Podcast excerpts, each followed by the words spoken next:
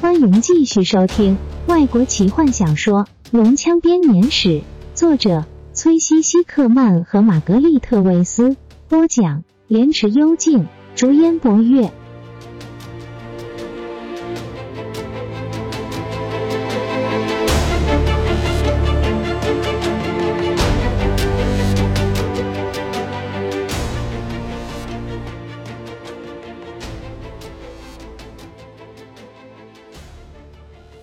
那个人形的脸是透明的，艾瑞阿卡斯可以看见他身后的墙壁。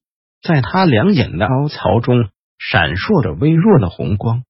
他直直的瞪着前面，仿佛也可以看穿艾瑞阿卡斯。死灵骑士，艾瑞阿卡斯敬畏的低语。他揉了揉疼痛的手腕，上面依稀留有不属于人界的冰寒魔气。他受到了比外表看起来还更大的惊吓。他弯下腰，捡起剑，一边喃喃念着咒语，消除这阴气逼人的疑惑所留下的后遗症。他站起身，恶狠狠的瞪着奇蒂拉，后者正带着促狭的笑容看着他。这这个怪物是你的属下。他沙哑的问。奇蒂拉耸耸肩。这样说吧，我们各取所需。艾瑞阿卡斯不得不用佩服的眼光看着他。他从眼角瞄了死灵骑士一眼，还剑如鞘。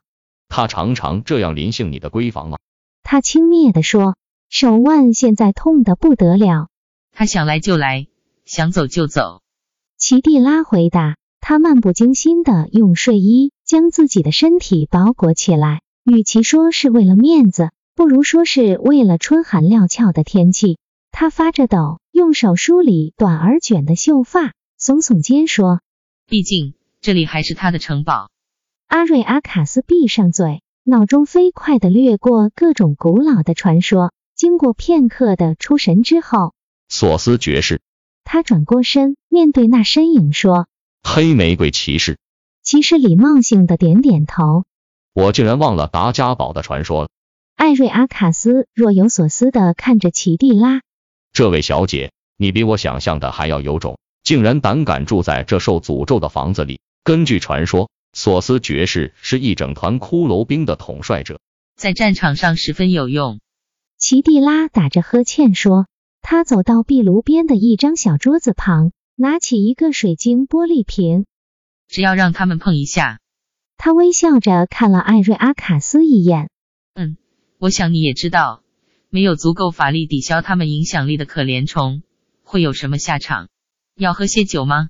好，艾瑞阿卡斯回答，同时仍然目不转睛地看着那张透明的脸。那随时在侧的怨灵们呢？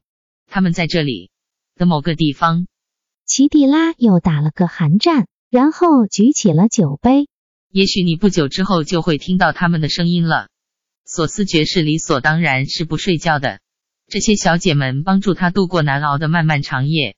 有那么一瞬间，奇蒂拉脸色苍白的将酒杯放在唇边不动，然后他原封不动的把杯子放下来，手微微的发抖。实在不能算是悦耳。他简洁地说。他转头打量着四周，然后问你把加巴努斯怎么了？艾瑞阿卡斯，玩弄着酒杯，满不在乎地说我把他留在楼梯底下。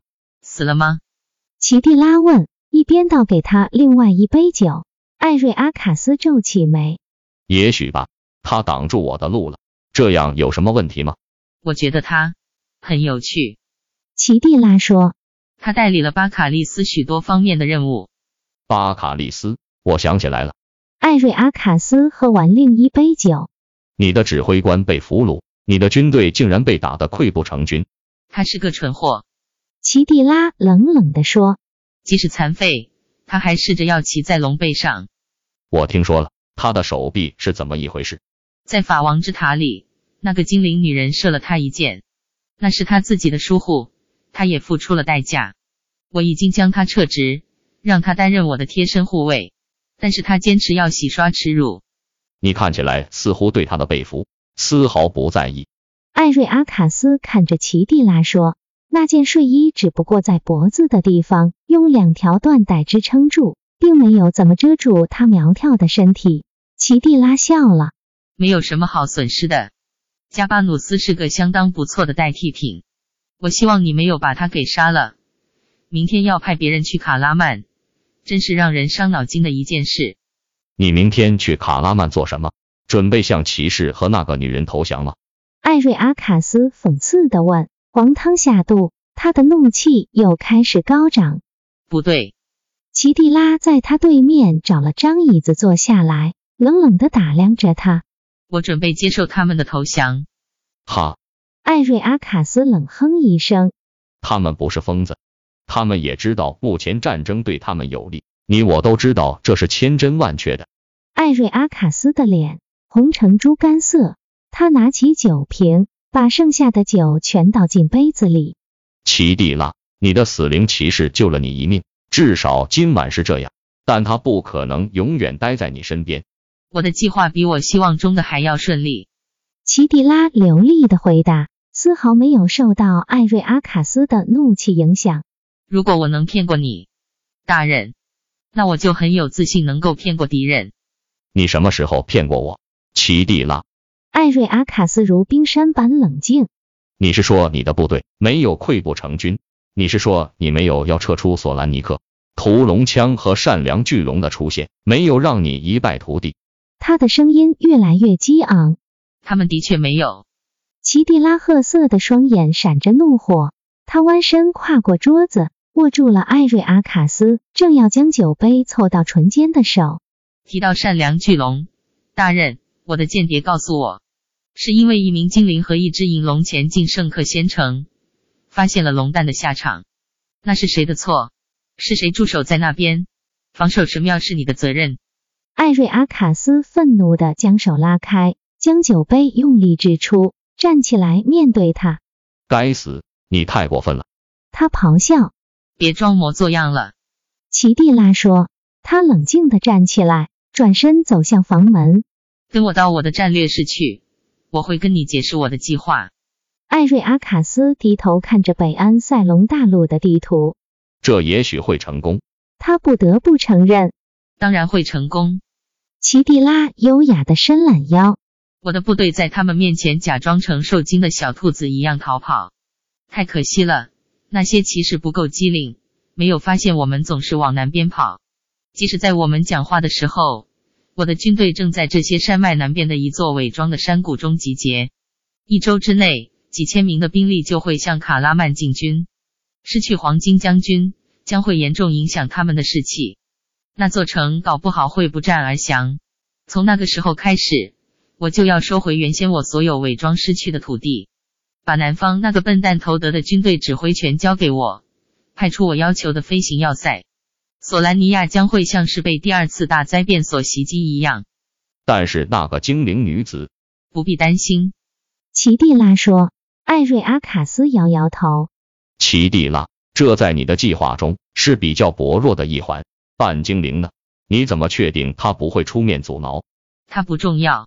那名精灵女人才是我们真正在乎的人，而且她也是一个陷入热恋中的女子。她太相信我，太不相信坦尼斯了。不过，恋人本来就是这样，我们最爱的人，也是我们最不相信的人。还好巴卡利斯落入了他们的手中。艾瑞阿卡斯听见他语调中的改变，精明的看着齐蒂拉，但齐蒂拉故意转过身，不让他看见自己的脸。他立刻明白，其实齐蒂拉并不像表面上看起来的那么有自信。他也知道，他没有说实话。那个半精灵，他现在怎么样了？他在哪里才是问题的关键？他听说过很多有关他的描述，但是却从来没有看见过他。他正考虑着要不要继续追问下去，但转念一想，又放弃了。最好还是假装不知道，这样这个弱点才能让他拥有控制这个危险女人的机会，让他沉醉在自以为神不知鬼不觉的幻梦中。他故意打了个呵欠，露出毫不关心的表情。你要怎么处置那个精灵？他按着齐蒂拉所预期的来问。艾瑞阿卡斯对于金发女人的偏好是众所皆知，奇蒂拉挑起眉毛，戏弄似的看了他一眼。太可惜了，大人。他嘲弄地说伟大的黑暗之后已经亲自要求将这女子送到他身边，也许在黑暗之后利用完之后，你可以再去接收。：“艾瑞阿卡斯不禁打了个寒战。哇，他那个时候对我就没有用了，把他交给你的朋友索斯爵士。如果我记得没有错，他曾经很喜欢精灵。你没记错，”奇蒂拉喃喃地说。他眯起眼，举起手。你听，他低声说：“艾瑞阿卡斯沉默下来。一开始他什么都没有听见，然后慢慢的，他听见一阵奇异的声响，哭喊声，仿佛有几百个女子在同时哀悼亲人的死去。当他侧耳倾听的时候，那声音越来越大，划破夜间的宁静。他放下酒杯，惊讶的发现自己的手在发抖。他看着奇蒂拉，注意到他脸色也突然变得苍白。他的大眼圆睁。奇蒂拉感觉到他注视的目光，舔舔干涩的嘴唇。真可怕，对吧？”他沙哑地问我面对过大法师之塔里面的恐怖景象，艾瑞阿卡斯，低声说但跟这个比起来，还真是小巫见大巫。这是怎么搞的？跟我来，：“奇蒂拉站起来说。”如果你胆子够大，我可以让你看看。两个人一起离开了战略室。奇蒂拉领着艾瑞阿卡斯在城堡中曲折的通道间前进，最后两人来到了奇蒂拉在拱形大厅之上的卧室中。走在阴影里，奇蒂拉警告不寻常的警告！艾瑞阿卡斯，心想，两人蹑手蹑脚的走到俯瞰那房间的阳台上，从阳台的边缘往下看。艾瑞阿卡斯被一阵突如其来的恐惧感所攫住，他满头大汗的飞快退回奇蒂拉的寝室中。你怎么可能忍受得了？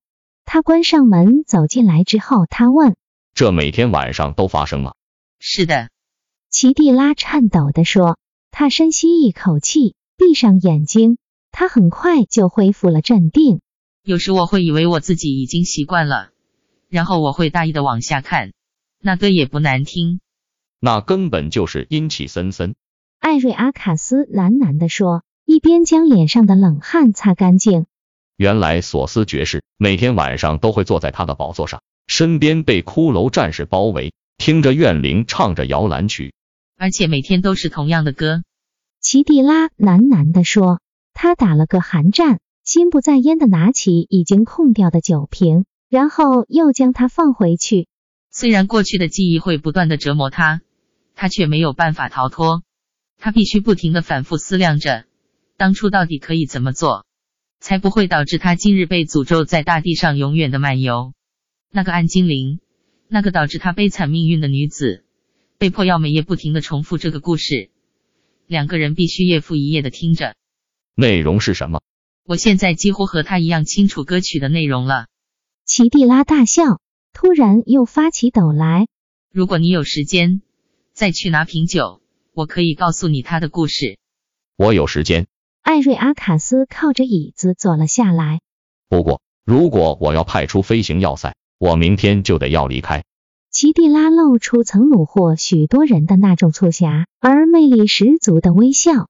多谢你，大人，他说我不会再让你失望的。不会的，：“艾瑞阿卡斯冷冷地说，一边敲响一个银铃。我可以对你保证，奇蒂拉，如果你再让我失望，你会发现他的命运他指着楼下正好到达巅峰的鬼哭神嚎。和你比起来幸运多了。本集就为您播讲到这了，祝您愉快，期待您继续收听下一集。